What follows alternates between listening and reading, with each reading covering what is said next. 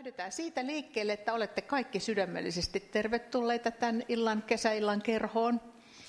Täällä on meillä kaksi tunnettua leidiä paikalla.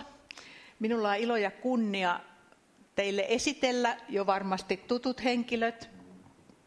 Emerituspiispa Irja Askola ja sitten runoilija, kirjailija Anna-Mari Kaskinen, anteeksi.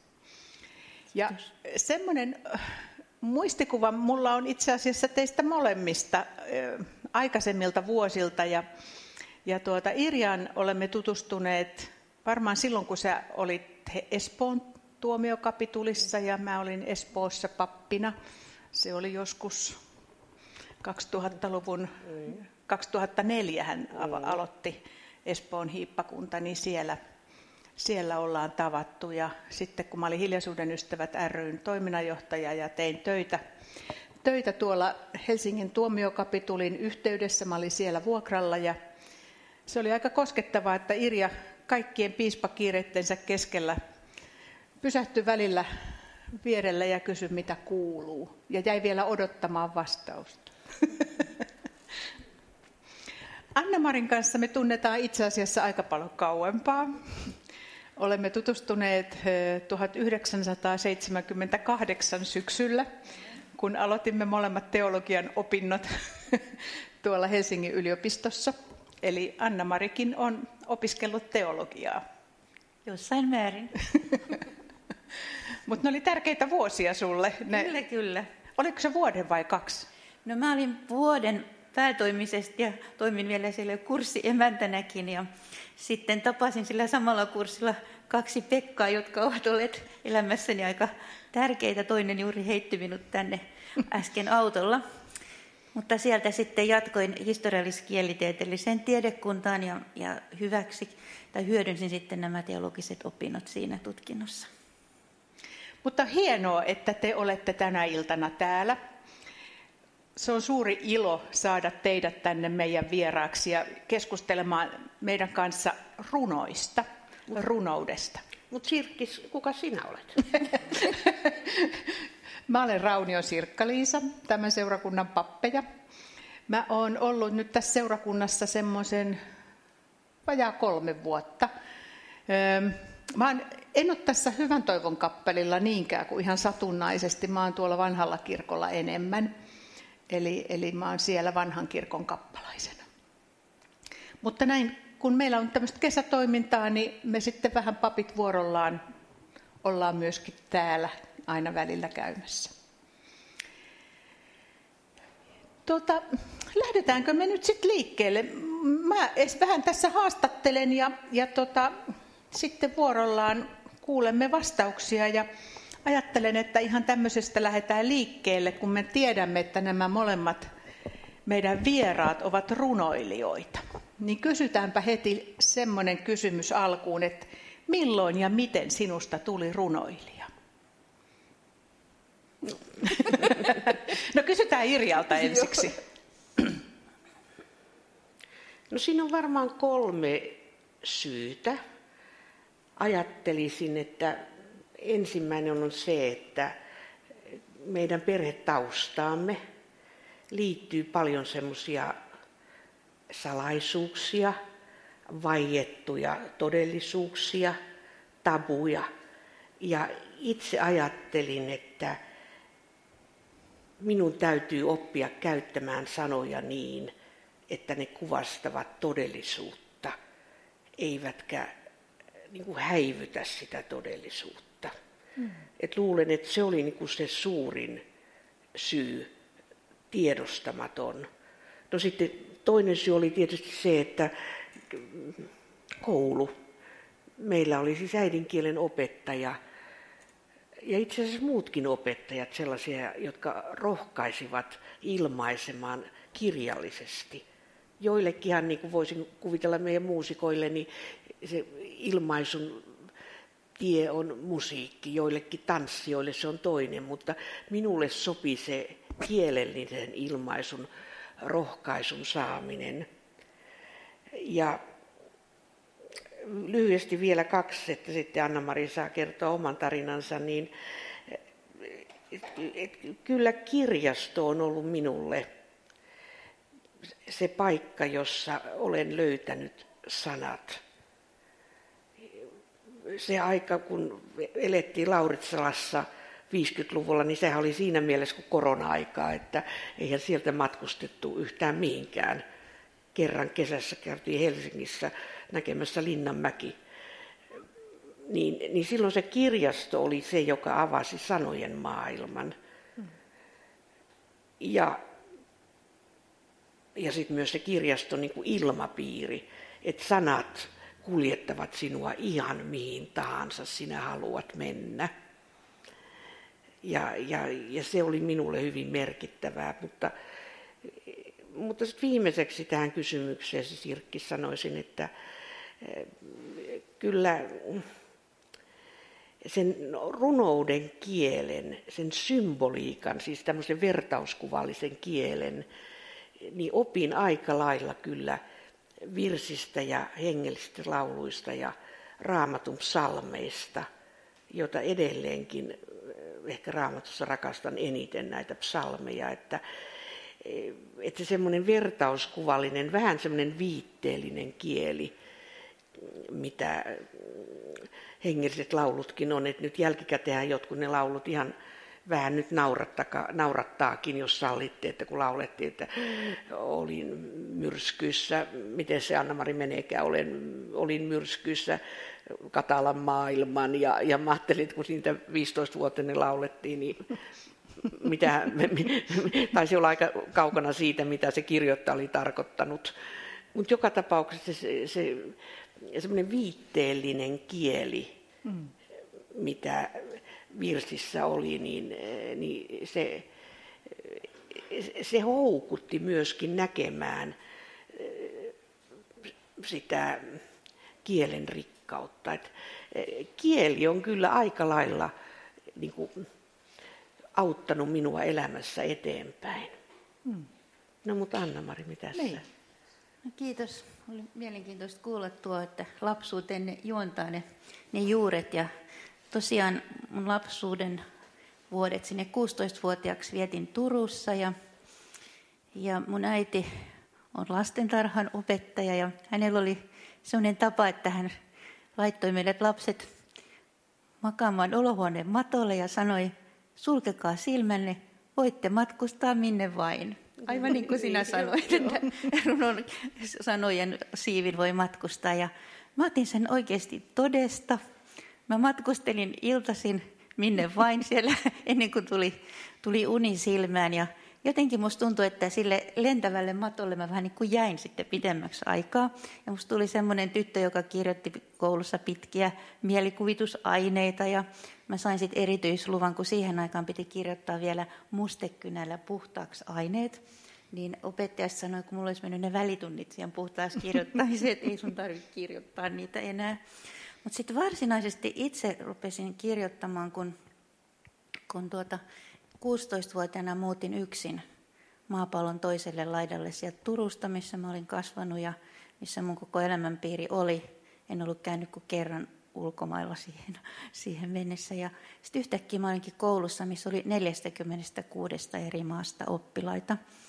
Ja jotenkin mun piti niin kuin koko elämän, elämän ikään kuin luoda ihan alusta alkaen. Mä oon osa sitä yhteisöä ja mä opiskelenkin englannin kielellä ja mun pitää saada kahdessa vuodessa IB-tutkinto valmiiksi. Niin se oli semmoinen valtava iso myllerrys, joka otti paljon, mutta myöskin antoi paljon. Ja kun mä tulin Suomeen, niin jotenkin musta tuntui, että oli tapahtunut niin paljon, että mun pitää jotenkin purkaa ne mun, kaikki, mitä oli mulle tapahtunut sinä aikana. Myöskin, myöskin hengellisesti se oli sellainen yhteisö, että se oli kaikista maailman uskonnoista ihmisiä ja myöskin eri kristillisistä kirkoista. Ja meillä oli sellainen pieni joukko, joka kokoontui venevajassa aamurukouksiin. Ja mä tajusin, että hei, että me luterilaista ollaan tosi pieni joukko tässä maailmankaikkeudessa. Ja jotenkin nämä kaikki asiat sitten vaikutti siihen, että rupesin kirjoittaa runoja, mutta en mä silloin osannut ajatella, että niitä, niillä olisi mitään muuta käyttöä kuin mulle itselleni. Mutta samalla tavalla olin myös oppinut hengellisiä lauluja. Äiti soitti pianoa ja me usein laulettiin esimerkiksi joululauluja perheen kanssa ja mummo opetti Sionin kanteleesta lauluja, joita voisi muistaa vieläkin ulkoa. Jotenkin se lauluperinne kulki mukana. Olisiko sulla tähän joku laulu meille? Niin, no joo, tämmöistä puhetta oli, että milloin tuli. Niin mä ajattelin, että tähän ihan alkuun voisi ottaa mun ensimmäisen yhteislauluni. Ja se on, se on toi virsikirjan virsi 517, niin otettu, se on aika pitkä, niin voitaisiin ottaa sitä vaikka ensimmäinen ja viimeinen säkeistö. Tämä oli nimittäin semmoinen laulu, kun mä sitten tapasin siellä yliopistossa Simojoen Pekan, jolla oli paljon säveliä ilman sanoja.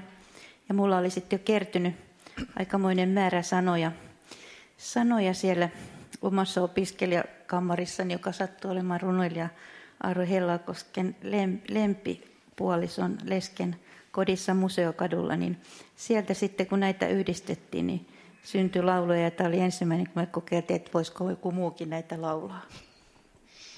Hyvä, lauletaan yhdessä, 5.17.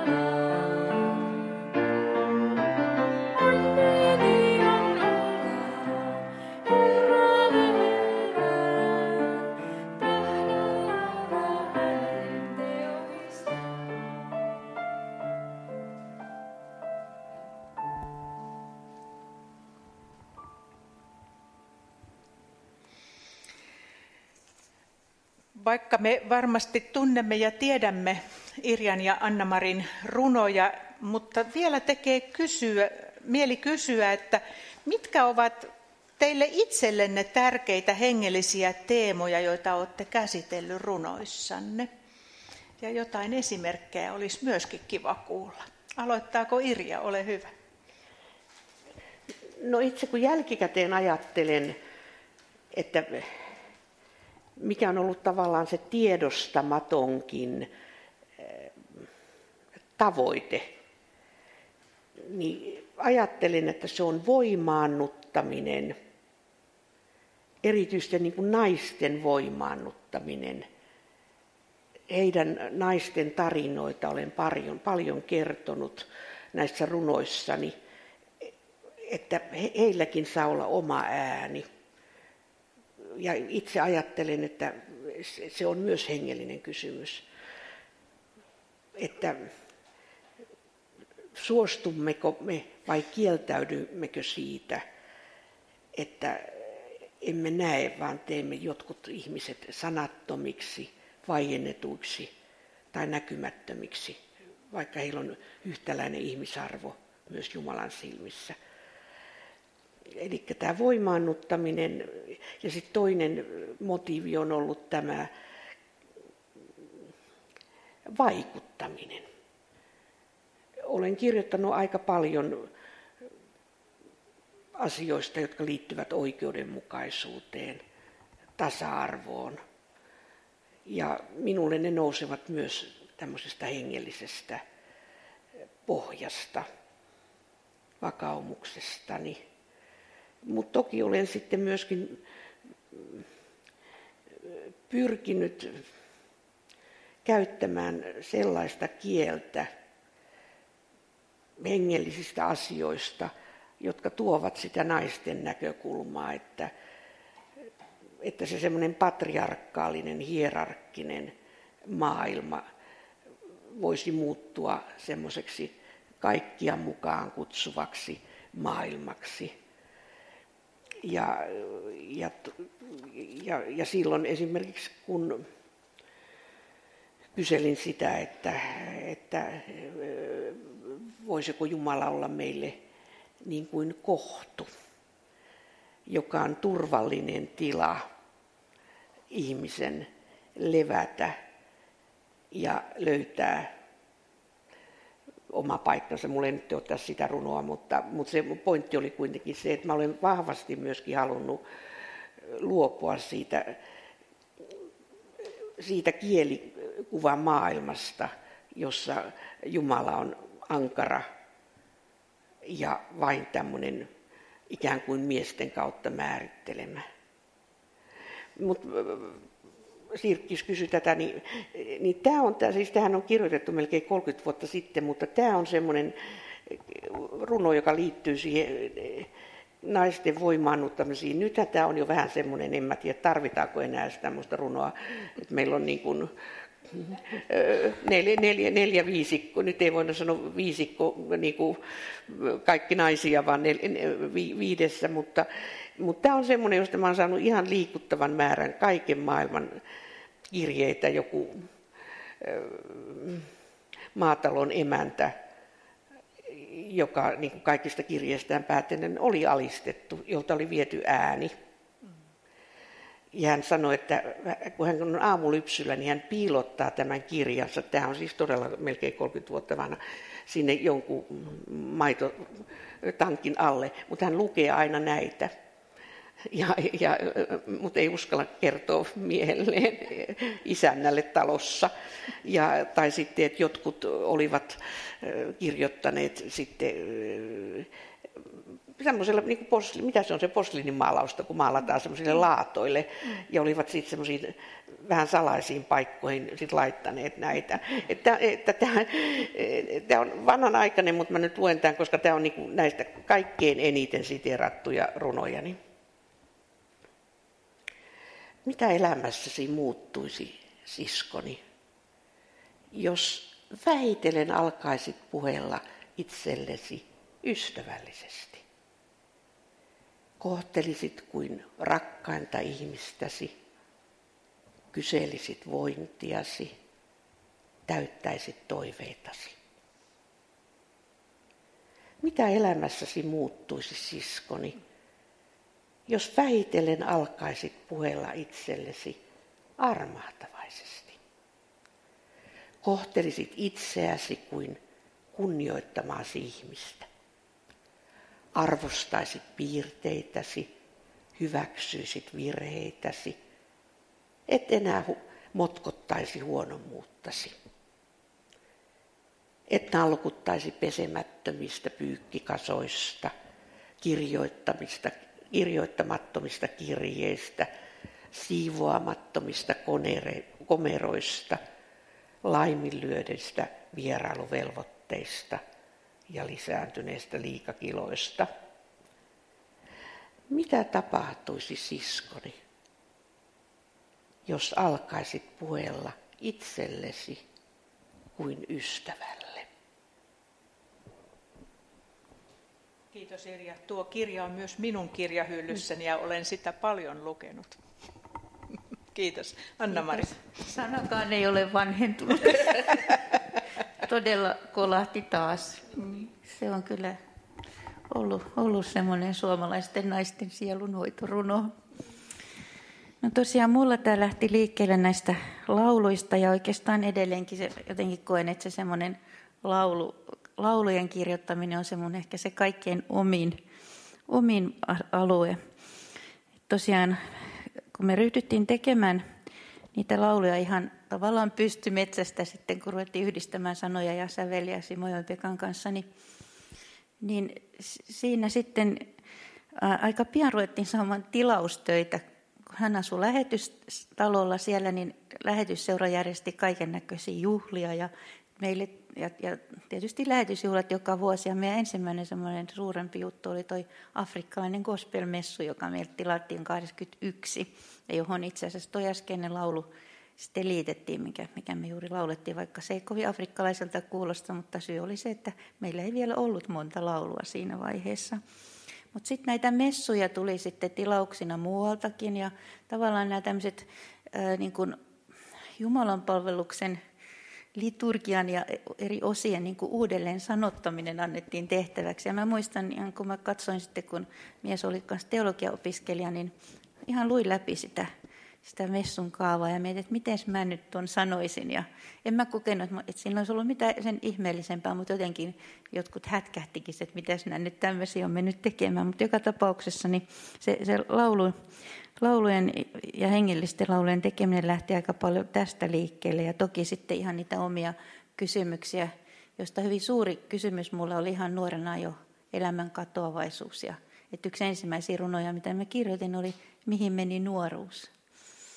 Ja tavallaan sitä on niin kuin käsitellyt eri tavalla eri elämän kaaren vaiheita. No sitten on näitä tämmöisiä raamatun kertomuksiin perustuvia näytelmiä, joita on tehnyt ja ikään kuin eri raamatun kertomusten henkilöiden ikään kuin silmin yrittänyt katsoa asioita. Ja sitten on tietty tämä kansainvälisyys, globaali kirkko ja ikään kuin tämmöiset kysymykset, mitä liittyy jakamiseen ja oikeudenmukaisuuteen. Mun ensimmäinen lauluni, joka Simojon Pekka sävelsi, oli nimeltä Vallankumouslaulu. Tämmöisiä teemoja. Aivan. 40 Kiitos. vuoden aikana ehti aika monta teemaa käsitellä. Aivan. Olisiko sulla tähän kohtaan joku yhteislaulu no, meille? No mä olin katsonut tota Sinun varasi kaiken laitan laulua. Et siinä on vähän niin kuin semmoinen, kun mä nuorena tyttönä mietin siinä rippikouluikäisenä, että mitä mieltä tässä elämässä oikein on. Kun, mitä, kannattaako mun suunnitella paljon mitä eteenpäin, kun mä en todellakaan tiedä, että onko mä edes huomenna enää elossa. Mulla on niin hyvin, hyvin paljon tämmöistä aika, aika, aika suuria kysymyksiä. Ja sitten tämän runon, mä laulun sitten tekstin kirjoitin jo vähän vanhempana, kun mä jotenkin olen ajatellut, että, että on hyvin vähän asioita, jotka tässä elämässä pysyy ja jonka varaan voi, voi rakentaa. Mutta kuitenkin onneksi on jotain sinun varasi kaiken laitan. Oliko niin, että tekikö Petri tähän sitten sävelmän vai? Ei, kyllä mun mielestä mulla oli sanat oli ensin ja Petri sävelsi sen Aivan. jälkeen, että me ollaan vähän molemmin puolin tehty. Hyvä. Tämä on siis siinä tosiaan 48 messulaulukirjassa, jos jollakin sattuu kotona semmoinen olemaan. Aha, joo. Ja se on äänitettykin, niin voi olla, että se on sitten sieltä tullut.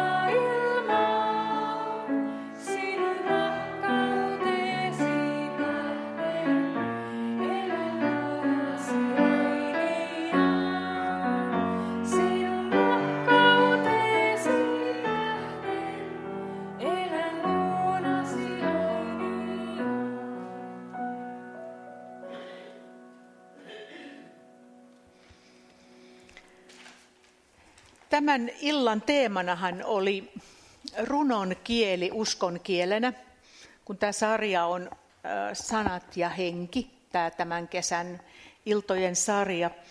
Ja tota, nyt tekee mieli kysyä Irjalta ja Anna-Marilta, että miten te ymmärrätte runon kielen uskon kielenä? Mitä se teissä herättää? Irja, ole hyvä. No itse koen näin, että uskon kieltähän meidän kirkossamme ja kirkoissammekin on sanotettu hyvin sillai tiukasti. Tuntuu, että se on vähän niin kuin tiiliskivi, että se niin kuin laitetaan tuohon ja tossa se usko ja se dogmatiikka on. Ja mä ajattelen, että runous on tuonut tämmöistä hengittävämpää, ilmavampaa, liikkuvampaa, luovempaa sanoitusta.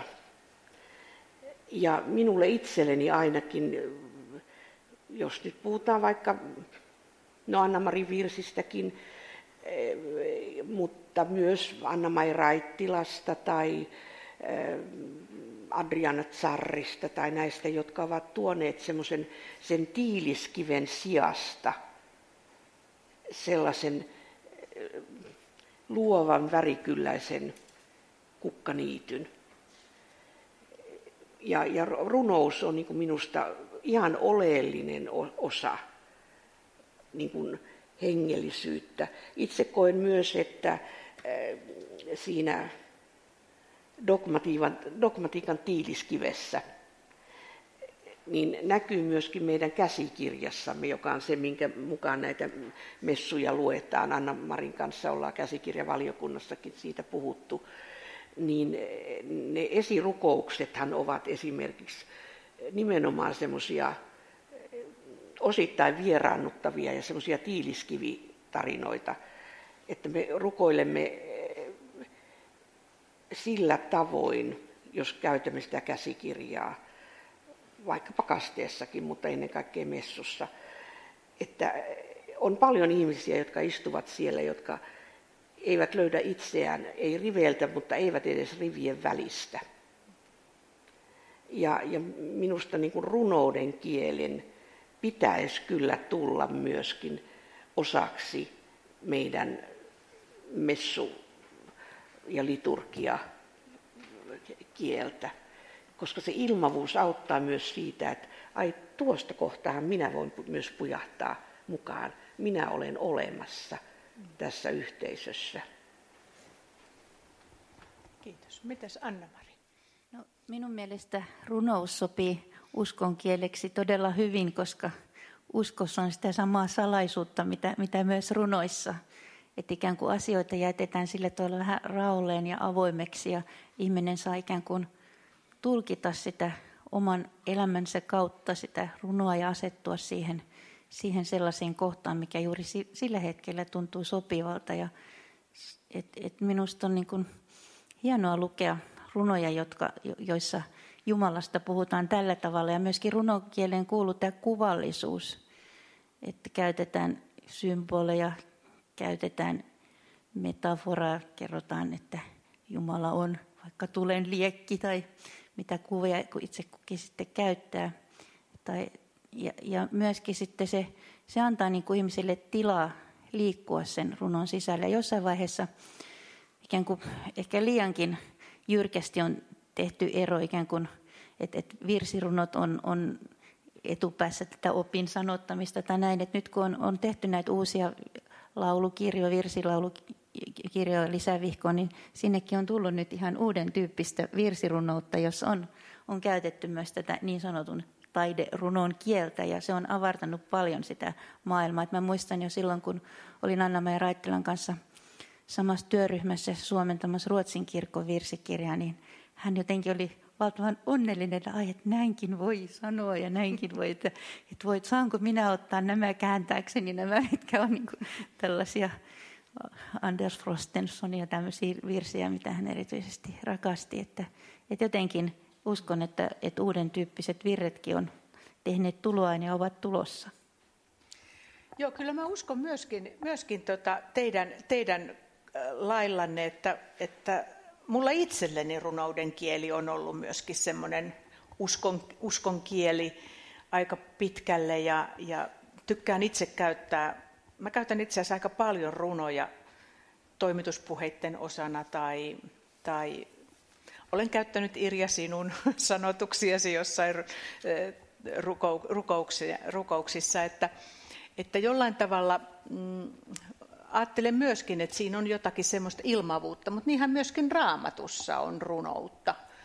Psalmit, niin kuin Irja tuossa alkuksi sanoit, ja, ja, tota, ja jollain tavalla tämä salaisuusaspekti, mihin taas Anna-Mari viittasi, niin on mulle itselleni myöskin hurjan läheinen ja tärkeä, että et, et symbolit on ehkä tärkeämpiä kuin se, että sanotaan asiat ihan näin ja näin ja näin. Tai ehkä silläkin semmoisellakin sanotuksella on jossain tilanteessa paikkansa, mutta sitten jotta ihminen voi jotenkin päästä syvemmälle, niin tarvitaan enemmän erilaisia mahdollisuuksia ja polkuja ja, ja jotenkin semmoista sukellusta joihinkin maailmoihin.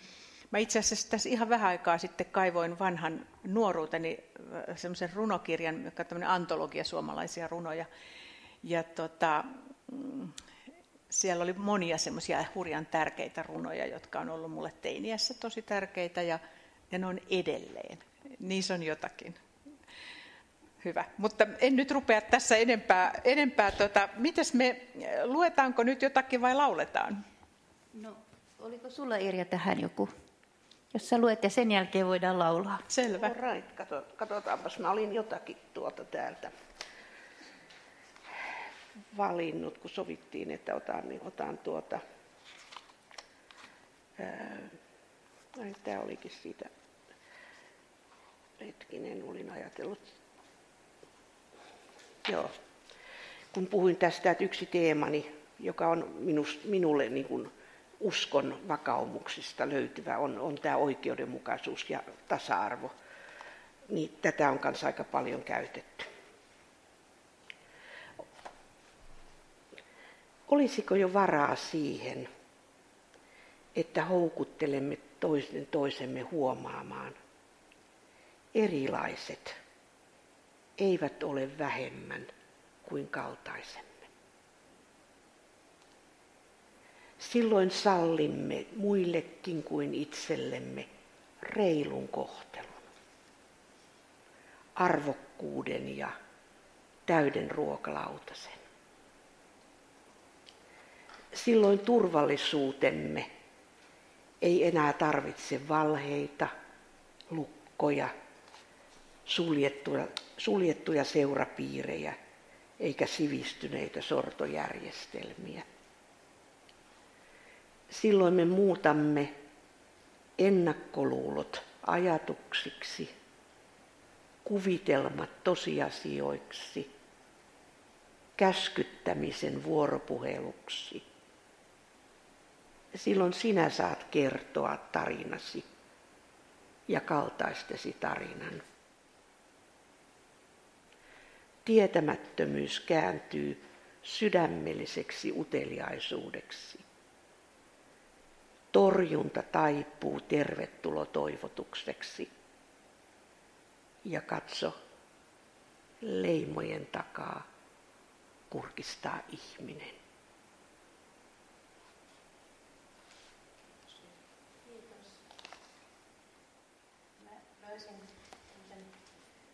runokirjan kotoa niin kuin kirkas kuvastin, jonka, jonka on Matti Paloheimo aikanaan toimittanut. Ja hän toteaa näin, että olennaista on tematiikka, perusasennoituminen, perusulottuvuus, siis hengellisessä runossa tai uskonnollisessa runossa.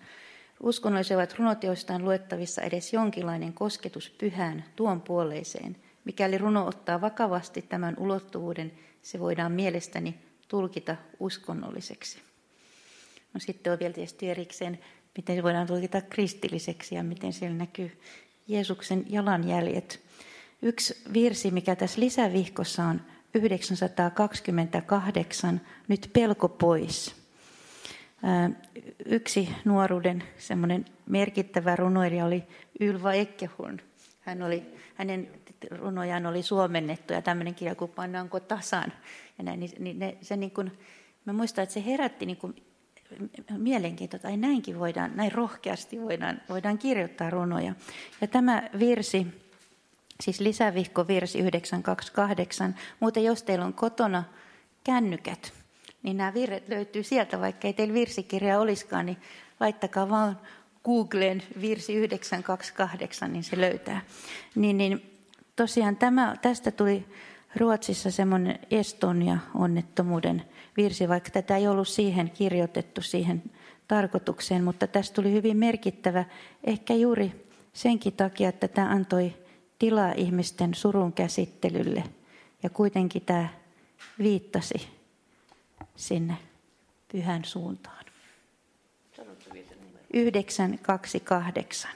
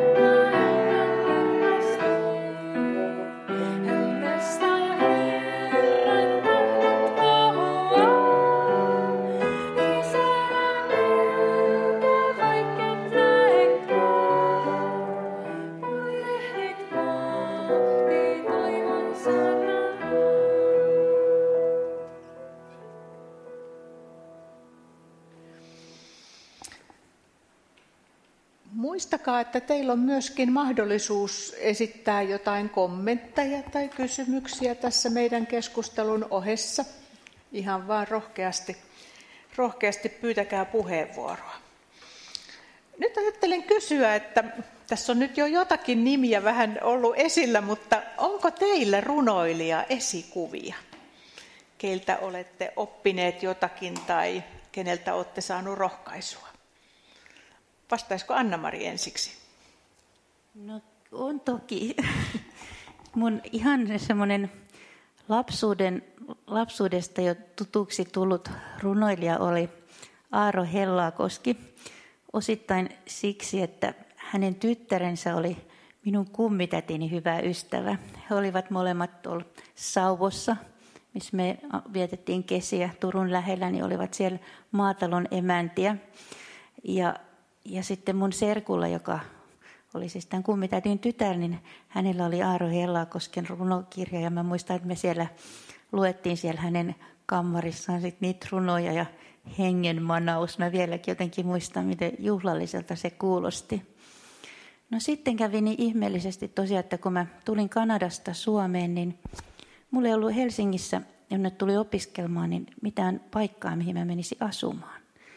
Tämä kuumitäjä tuli apuun ja hän järjesti sitten niin, että kun hän oli kuullut, että tämä Aaro Hellakosken leskirouva tarvitsisi jonkun, joka asuisi siellä hänen kanssaan museokadulla, kun hän oli 86-vuotias ja lapsetkin jo toivovat, että, että hän ei asuisi ihan yksin, niin minä sain tämän suuren kunnian. Ja sitä kautta sitten tämä Aaro Hellakoski tuli vielä, vielä lähemmäksi. Hän sain asua hänen kodissaan, siinä kodissa, missä oli monta kymmentä vuotta asuneet. Tämä Lempi kertoi, että hän olisi halunnut muuttaa sieltä pois, mutta Aaro sanoi, ei meidän tarvitse muuttaa täältä. Meillä on niin paljon valoa sisällämme, että ei tarvinnut valosampaa kotia. Eli hän oli, oli semmoinen. Ja sitten tietysti Anna-Maja Raittilasta tuli mulle hyvin merkittävä monessakin mielessä. Hän oli se, joka pyysi lasten ja nuorten runoja sävellettäväksi vielä virsikirjaan ihan sattumoisin, kun olin pyytämässä hän puhujaksi opiskelijailtaan ja hän sitten kysyi, että oletko se se, joka on tehnyt ne afrikkalaisen messun laulut, että, että me tarvittaisiin runoja. Ja no sitten tein näitä muutamia runoja ja hän antoi mulle ensimmäisen oppitunnin virsirunouden kirjoittamisessa. Se oli aika lyhyt. Kirjoita kirjakieltä, niin kuin siihen aikaan toivottiin. Ja sitten kun olin vienyt hänelle katsottavaksi mielestäni erittäin hyvin riimiteltyjä runoja muun muassa. Ensin täytyi kaiken mennä jumiin, sitten uskoin evankeliumiin.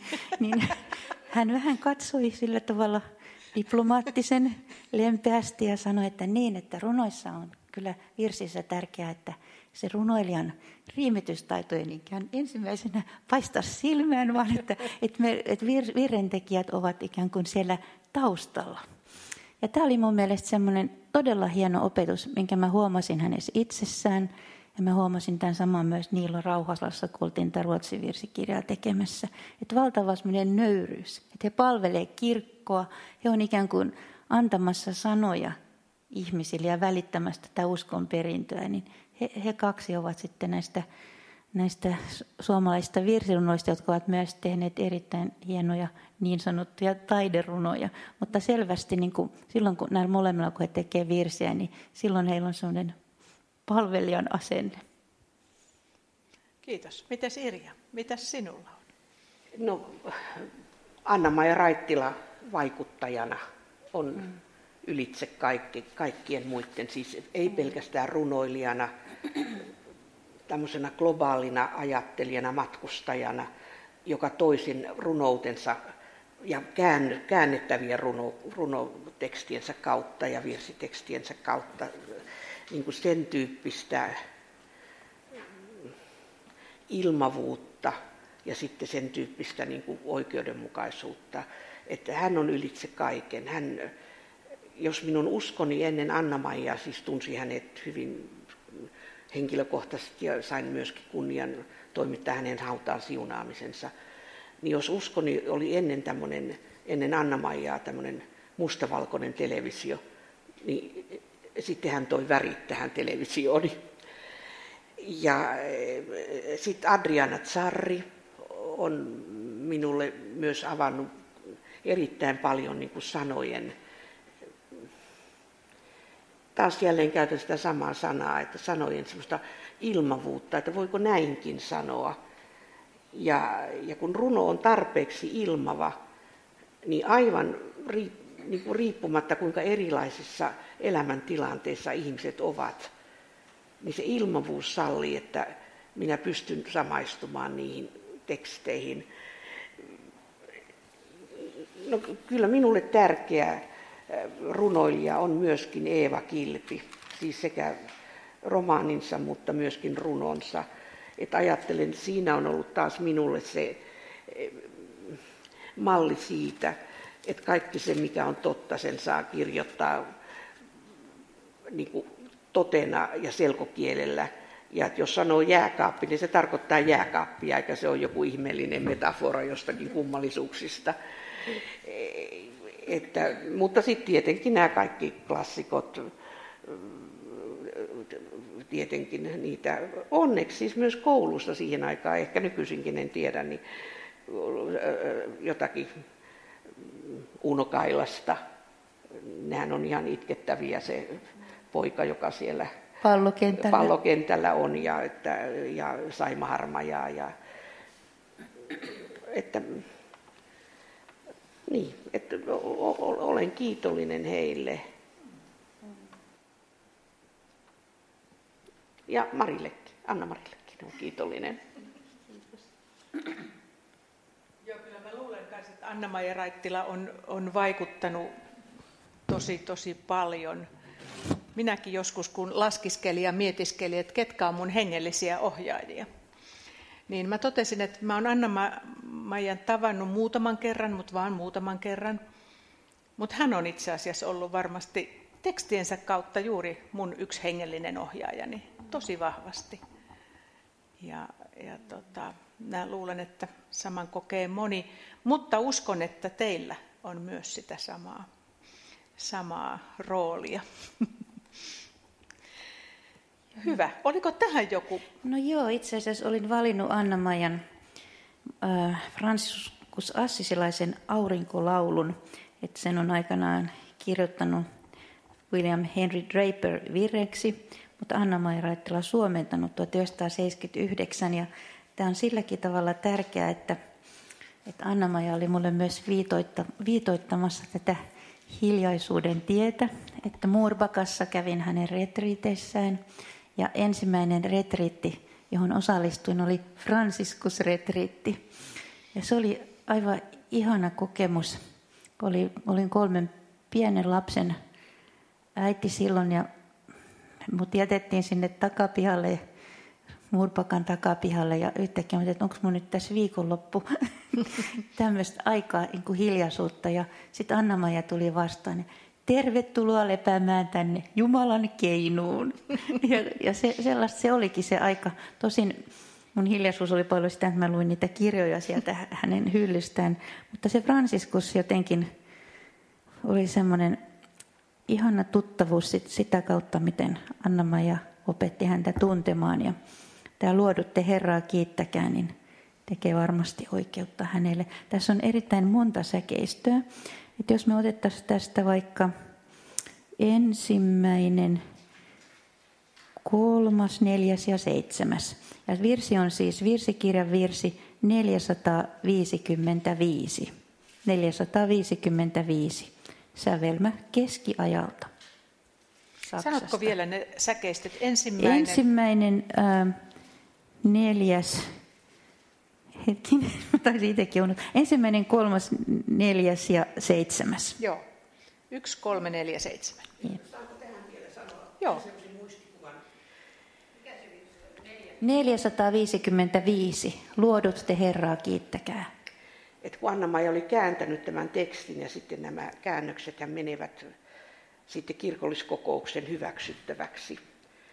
Ja silloin paheksuttiin valtavasti nämä ihmiset, jotka niin kuin on niin kuin huolissaan kaikesta, niin, niin että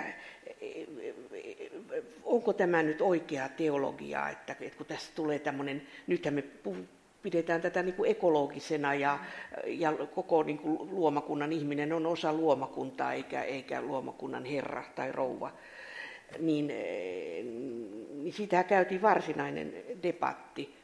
Ja sitten kun ajateltiin, ja Anna-Maija pahoitti mielensä tosi paljon, ja nyt kuinka paljon me niin kuin, tätä lauletaan, siis tosi paljon.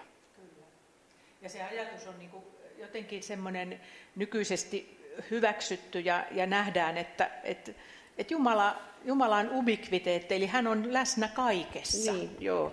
Kaikessa. Mutta siellä kuulkaa... Silloin ei ollut vielä sitä Vanhat rovastit vapisten sanovat, että voiko se nyt Jumala olla lähteiden vedessä ja pakkasessa. Ja, mutta onneksi me nyt ajattelemme näin. No niin, muusikkojen vuoro. Mm-hmm.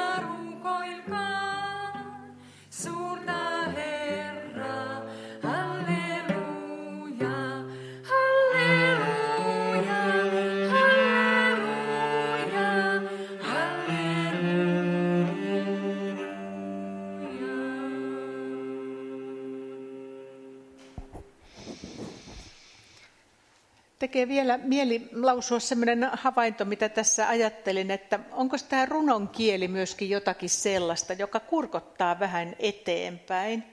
Ikään kuin näkee jo vähän pidemmälle, mitä oma aika vielä on valmis näkemään.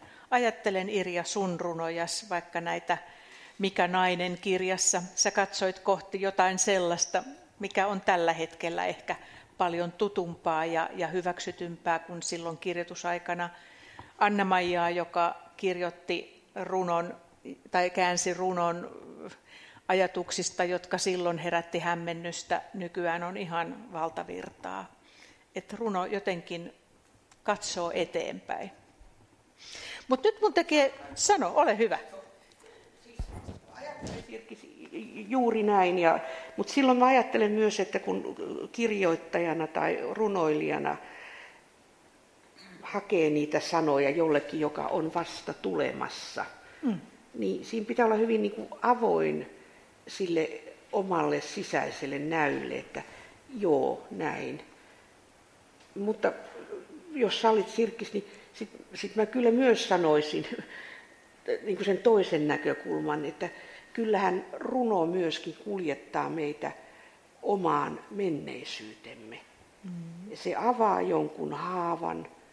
Jonka on unohtanut tai torjunut joko omassa itsessään tai sitten jopa kansakunnassa. Että runo minusta kyllä paraimmillaan liikkuu niin kuin aika, aikajanalla edestakaisin.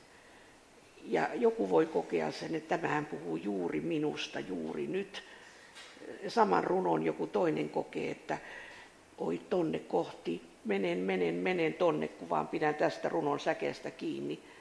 Ja joku kolmas kokee, että ei tämähän avaa sen haavan, minkä minä olin unohtanut. Et runo ei ole niinku yhteen päivään sidottu, ei yhteen kalenterivuoteen. Varmaan se runon niin kuin kerroksellisuus ja monimerkityksellisyys antaa myös sen vapauden sanoa asioita, jotka on myös vaarallisia mutta jokainen tulkitsee sen kuitenkin sitten omalla tavallaan. Ja tuo menneisyyden, menneisyyden haavojen avaaminen, niin mä huomasin, kun sä luit Irja sen ensimmäisen runon, niin jotenkin sieltä löytyi semmoisia kipukohtia vieläkin, että melkein tuli ky- kyyneleet silmiin, että asioita, joita mä en ollut vähän aikaa ajatellut, mutta mä että voi, just noin se onkin ja just noin se on ollut. Että, että se on myös oltava hoitavaa. Että joku sanoo, niin kuin tämä maatalon emäntä, joka piilottaa sinne navettaan sen kirjan, niin jotenkin runot on ihan valtavan tärkeitä. Kyllä. Mm. Ihan ajatus katsoa sekä eteenpäin että taaksepäin. Mm. Joo. Mä haluaisin muuten Irja sinut kysyä, että, että osaisitko arvioida, että mitkä asiat tällä hetkellä ovat sellaisia teemoja, jotka ovat tulollaan?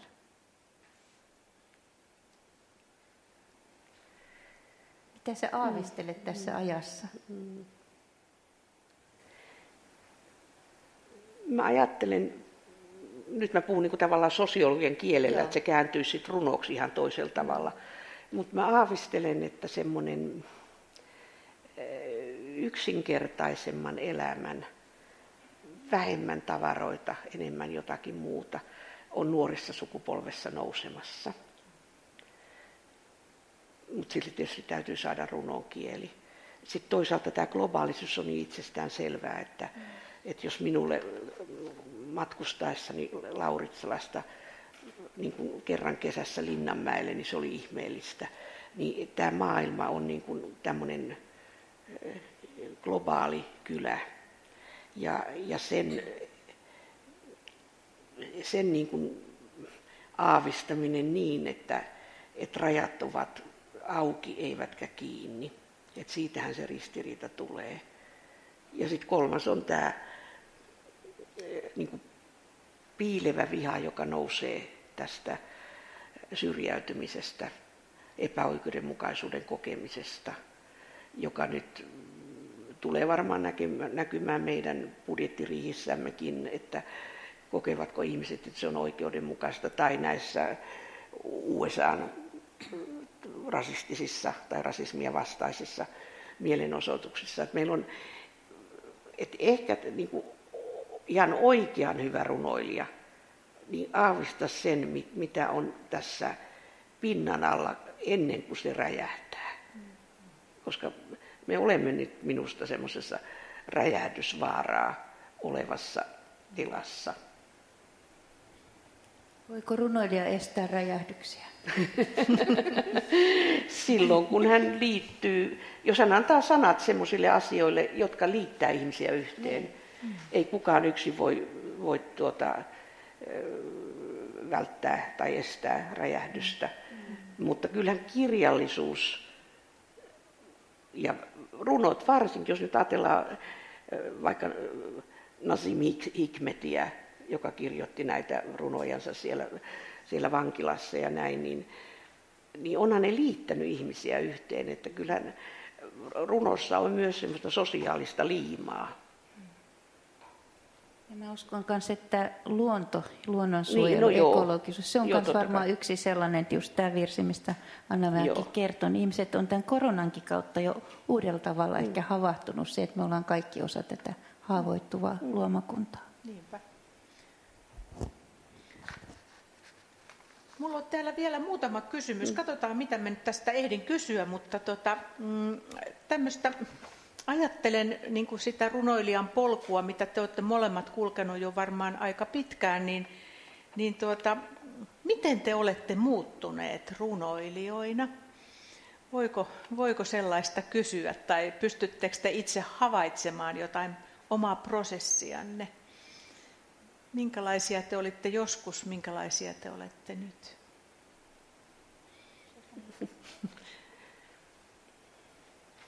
No kaikkein helpoin olisi vastata siihen, että on paljon semmoisia, että runoudessahan, jos kirjoittaa tämmöistä käyttölyriikkaa, mä kutsun omaa runouttani en taiteeksi, vaan käyttölyriikaksi, niin, niin huomaa, miten nopeasti kieli muuttuu.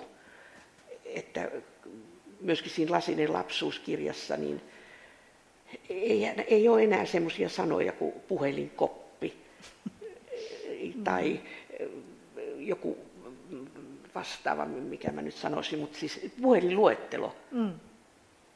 Mm. Kun opettaja oli kysynyt oppilailta, että, tai maininnut sanan puhelinluettelo, kukaan lapsista kolmasluokkalaisia ei tiennyt. Ja sitten kun opettaja toi seuraavalla tunnilla sen mukansa, niin, niin ne oppilaat kikatti naurusta. Että ai, että miksi ette kattonut kännystä? Eli siis se, että et, et niin kuin kieli vanhenee myös ja tekee käyttölyriikkaa. Mutta kyllä mä ajattelisin, että oma runouteni on, on tullut ja toivottavasti tulossa niin tiiviimmäksi, sanoja vielä vähemmän ja rohkeutta vielä enemmän. Miten Sanna-Mari? No joo, tosiaan kun mä niissä gospel-piireissä kuljin ja itsekin lauloin siinä alabasteriyhtiössä, niin, niin jotenkin mulla oli semmoinen ajatus, että kun tässä vuosien varrella niin ymmärrän asioita koko ajan yhä paremmin ja, ja kasvan, kasvan niin kuin sille tuolla lähes silmin näiden havain, havainnoiden niin kuin yhä jotenkin – kristittynä yhä vahvemmaksi ja y- ymmärrän ja rakastan ihmisiä paremmin ja näin.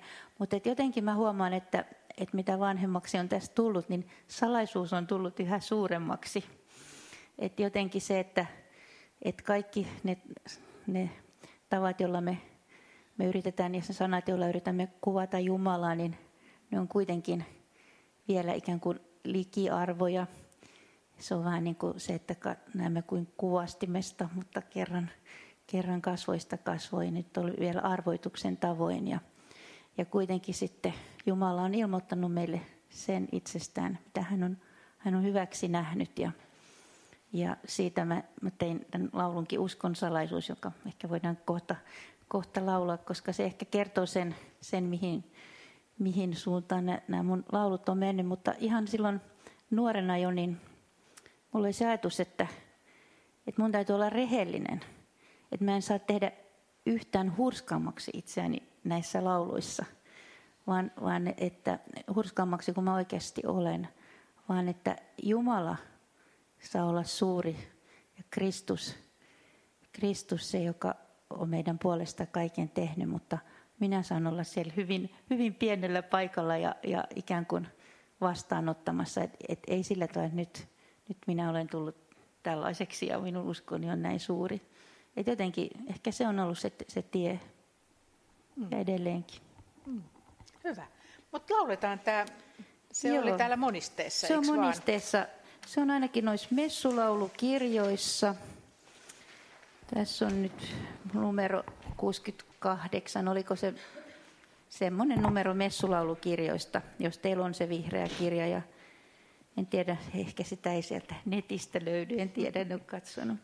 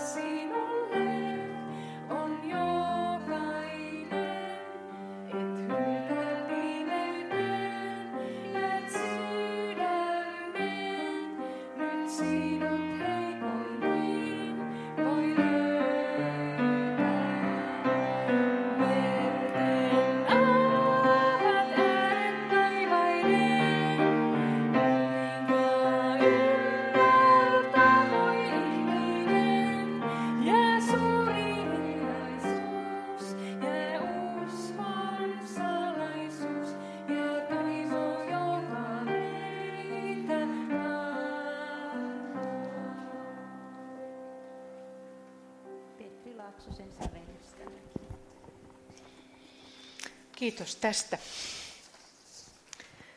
Näihin sanoihin oli helppo liittyä. Tuota, kun eletään tämmöistä ihanaa vuoden aikaa, valoa, lämpöä, vihreyttä, niin tekee mieli kysyä teiltä molemmilta, että miten te koette luonnon? Onko se teille runoilijana jotenkin tärkeä elementti? Kumpi haluaa aloittaa? Anna-Mari. Kyllä se on ihan valtavan tärkeä elementti ja mitä vanhemmaksi tulee, niin sitä tärkeämpi. Että mun perheessä jo lapsena niin oli tapana, että kun kesä alkoi, niin sitten muutettiin maalle ja huonekasvit otettiin mukaan ja oltiin siellä se, kun äidillä, äitillä oli lastentarhaopettajana pitkä kesäloma. Ja heillä oli sellainen ihasteleva suhde luontoon, että et niin oppi jo pienenä ihmettelemään ja ihailemaan. Ja sitten kun me asuttiin Australiassa, me ollaan asuttu viisi vuotta sitten myöhemmin mun oman perheen kanssa, niin, niin siellä sitten taas näki sen erilaisen luonnon ja sen, sen valtavan jylhän voiman, mikä siinä luonnossa on. niin, niin kyllä niin kuin luonto on todella merkittävä tekijä edelleenkin niin va, va, vaikuttaa. Ja ihan, ihan niin kuin, mä huomaan, että silloin jos mä en kiinnitä nämä huomiota pieniin asioihin, mitä luonnossa näkyy, ruohon korsiin tai lintujen tunnistamisen, niin silloin mä olen liian kiireinen tai mennyt jotenkin elämässä väärään suuntaan. se on mulle sellainen mittari. Hmm. Onko sulla joku lempivuoden aika? No, tämä on ollut tämä koronakevät nyt aika ihmeellistä aikaa, kun meidän lukiolaistyttökin siirtyi etäkouluun, niin mä oon ollut maaliskuun puolivälistä suurimman osan ajasta Lohjalla siellä ihan metsän keskellä ja metsän reudassa ja järven rannalla ja ihmetellyt sitä kevään etenemistä. Toki kevät on, mutta kyllä mä niin kuin kaikissa vuoden ajoissa näen sen rikkauden, että voin, voin iloita jokaisesta ja jokainen on inspiroiva omalla tavallaan. Entä Sirja? No, tähän, jos tähän runouteen liittyy, siis luonto on toki tärkeä ja siihen meidän pitää nyt todella myöskin kristittynä kiinnittää huomiota, että me todella emme tuhoa tätä, mm. Emme Itämerta emmekä mitään muutakaan. Että se on minusta myös omasta vakaumuksesta nouseva juttu, mutta, mutta ei se ole mulle tässä, tähän runouteen niin kuin liitty. Mm. Tämä on nyt varmaan vähän epäkorrekti vastaus, mutta, mutta, mutta rehellinen, joo. Et kyllä minä olen kirjoittanut äh, runoja jossakin oikein tylsässä pitkässä kokouksessa esityslistan reunaan ja ajatellut, ihmiset ajattelevat, että nämä muut kokousosallistujat, että nyt hän tekee tärkeitä muistiinpanoja tähän seuraavan kokouslistaan kohtaan numero kolme kun, kun mä oon kirjoittanut jotakin runon aihioita. Mm. Olen toki sitten äh, kesälaiturillakin niitä kirjoittanut, mutta äh, mulla ei ollut koskaan semmoista, mä oon ollut aina töissä ja aika vaativissa töissänikin, että äh, joo, enkä mä, mekin olimme niin kuin siihen aikaan useimmat perheet, mihin Anna-Marikin viittasi, niin kesät maalla silloin, kun olimme pieniä. Mutta mä inhosin mustikan poimimista. Mä edelleenkin. Ja enkä mä ymmärtänyt ollenkaan sienien keräämisestä. Mä en ymmärtänyt, miksi niitä olisi pitänyt. Mä edes koskaan löytänyt niitä. Et, et, luonto on tärkeä, mutta mä en ole semmoinen himoluontoihminen. En mä koskaan kalastanut. Mm. Mutta tähän tekee mieli sanoa, kuuntelin taas hyvää radio-ohjelmaa tuossa alkuviikosta, puhuttiin tämmöisestä viher niin kuin terapiasta tai tämmöisestä, ja, ja siinä oli aika mielenkiintoinen niin kuin näkökulma, että, että monille suhde luontoon on semmoinen tietyllä tavalla vähän niin kuin hyväksikäyttäjä. Mm. Siis ei nyt ymmärrätte ehkä just marjastus, sienestys, kalastus, ehkä jopa metsästys tai jotenkin, tai sitten viljely, tai joku tällainen, että sillä on joku tarkoitus. Ja sitten, että tämmöisen, äh, äh, miksi ne kutsuu sitä, green gear, mm. sen ajatus on enemmänkin niin kuin elää luonnon rytmissä ja ei niinkään vaan tehdä siellä jotakin ja saada jotain tulokseksi, mm. vaan, vaan metsässä viettää aikaa. Silitellä puita. Niin, niin kuulin, että Japanissa on lääkärit kirjoittaa valtavasti tämmöisiä reseptejä siis metsään menemisestä, että, tota, että se hoitaa ihmistä. No sitten vielä, itse asiassa olemme viimeisessä kysymyksessä. Ja, ja tota, haluan kysyä, että mihin itse huomaat tähtääväsi tai jotenkin tietoisesti tähtäät omilla runoillasi, vai voiko näin edes kysyä? Kumpi? Aina voi kysyä, mutta aina ei tarvitse vastata. Se on hyvä.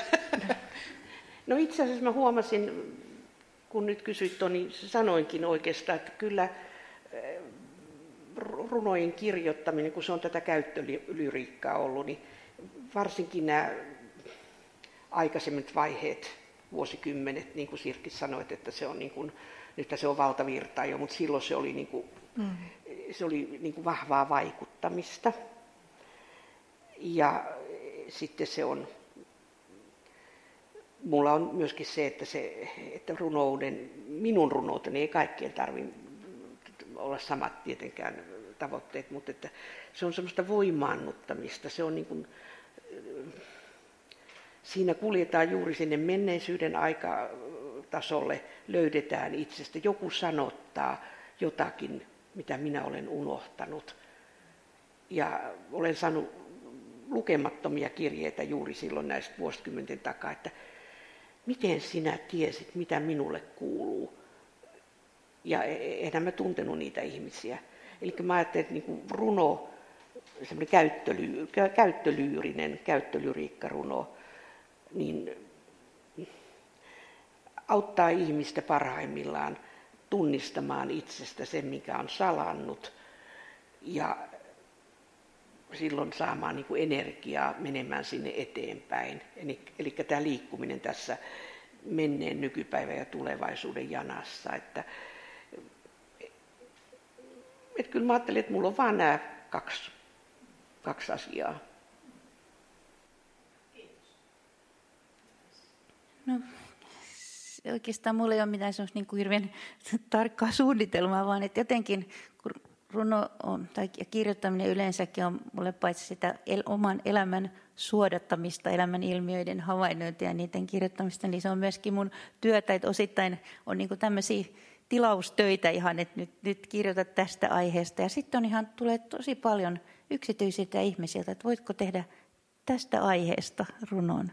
Esimerkiksi tämmöisiä sururunoja, jos on jollakin ihmisellä tullut yllättävä yllättävä suruelämä, niin he pyytää tekemään. Eli jotenkin mä oon aika niin kuin avoin, että et mitä, mitä haasteita kulloinkin tulee vastaan, niin mä yritän niihin sitten parhaani, parhaani mukaan niin kuin tarttua. Mä nautin myös lapsille kirjoittamisesta, koska jotenkin kun nämä riimit, mä oon kasvanut niin kuin niiden kanssa, niin musta on myöskin kieli on semmoinen, mikä kanssa on mukava leikkiä. Et, etsiä sanoja ja ikään kuin lapsetkin, kun mä, mä oon myös lastenmaa lehteä toimitan edelleenkin, niin siinä on, on paljon tämmöisiä loruja ja runoja. Ja sitten aika paljon ihmiset sitten myös säveltää. Melkein joka viikko mä saan varmaan kaksi kysymystä, että saanko säveltää tämän. Ja, ja sitten, että jotenkin se on, se on semmoinen elämäntapa mulle.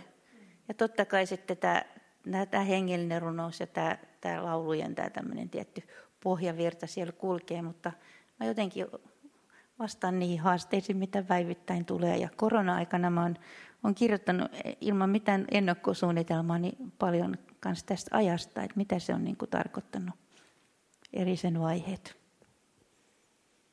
Kiitos teille ja mä luulen, että me tässä voidaan kaikki kiittää Irja ja Anna-Maria niistä sanotuksista, mitä te olette tehnyt. Ne on ollut tärkeitä, ne on vienyt meitä eteenpäin, ne on avannut uusia näköaloja, uusia polkuja ja yhä tekee sitä kirjoittakaa meille lisää. Onko meillä vielä joku, joku tota loppulaulu? Mä oon pyytänyt, että Irja piispa meidät siunaa Joo. vielä tässä lopuksi, mutta lauletaanko virsi sitten sen jälkeen? Joo, Joo tehdään hyvä. niin. Alle. Niin Aivan, ilman muuta. Mm-hmm. Joo, mutta tuota, jospa mä jos sopii Sirkkis, niin mä tuota, luonkin tämmöisen vähän toisenlaisen siunauksen. Ottakaa vastaan se siunaus, mikä hyvä Jumala haluaa teille antaa. Jumala siunaa elämäni kulku, sen arjet ja pyhät, valot ja varjot jotta minussa olisi tilaa ilon laskeutua, tulla ja asettua, muistuttaa siitä, mikä on tärkeää ja kantaa. Ole kanssani matkalla, suojellen saattele perille.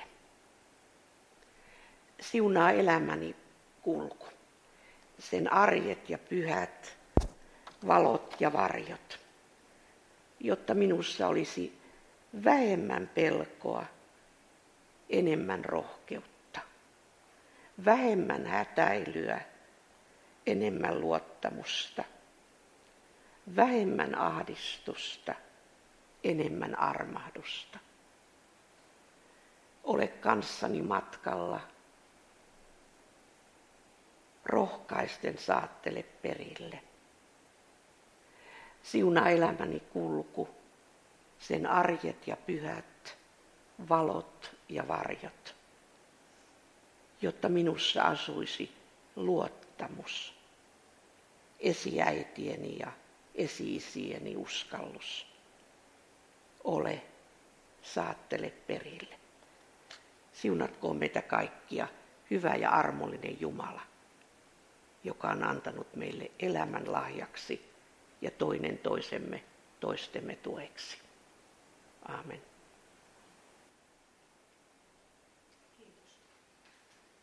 Nyt ehkä kysyn tässä vaiheessa, että oliko jollakin mielessä joku asia tai kysymys tai kommentti, jonka haluaisi tässä vielä yhteisesti ennen loppuvirttä esittää? Otetaanpa virsi.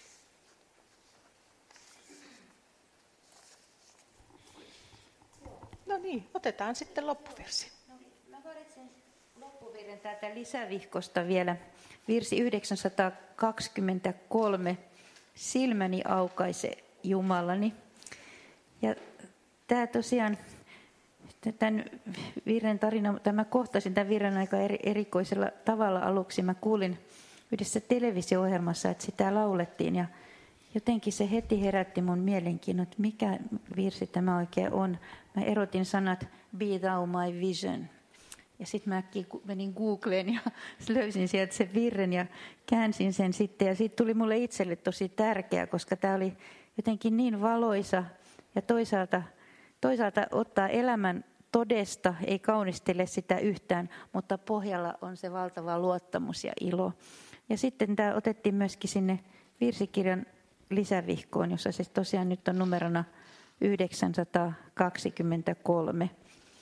Tämä on mulle voimavirsi, ikään kuin se virelle 903. Soi virteni kiitosta Herran. Nämä, nämä ikään kuin kulkee mulla käsi kädessä ja jos on mieli maassa, niin kun nämä kaksi veisaa, niin pääsee jo askeleen eteenpäin. Hyvä, lauletaan virsi 923.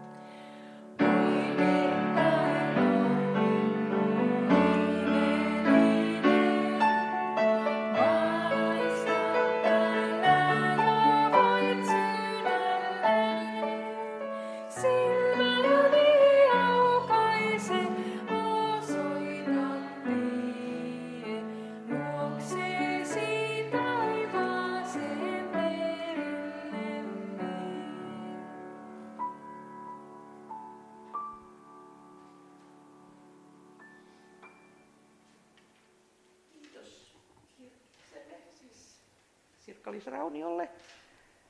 Ja oli kiva Mari, Anna-Mari taas nähdä. Ja oli, kiitos kun te tulitte, mutta äh, muusikot oli aika olennainen osa tätä juttua, että saataisiko me kuulla teidän nimet ennen kuin me lähdetään. Ah, no. Joo, no mä kerron tässä. Joo. Siis pianos, pianossa ja äh, selloa on soittanut Elsa Sihvola ja sitten Anu Rask on, on soittanut. Hetkinen, sanos nyt tää sun. Fagottia. Kiitoksia. Mä vielä hei sanon nyt, että meillä ei nyt valitettavasti tämän koronan takia ole kahveja, niin kuin yleensä täällä on. Mutta sitten tämä sarja jatkuu ja ensi viikon keskiviikkona on tällainen teema kuin ykseys ja universaalisuus.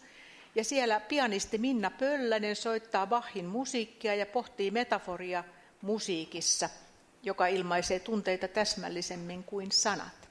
Ja Anu Rask, joka nyt tänään oli soittamassa, niin haastattelee sitten Minna Pöllästä. Tervetuloa myös viikon päästä. Mutta nyt, oh, taskussa on jotakin. Kiitokset teille kaikille ja oikein hyvää kesää.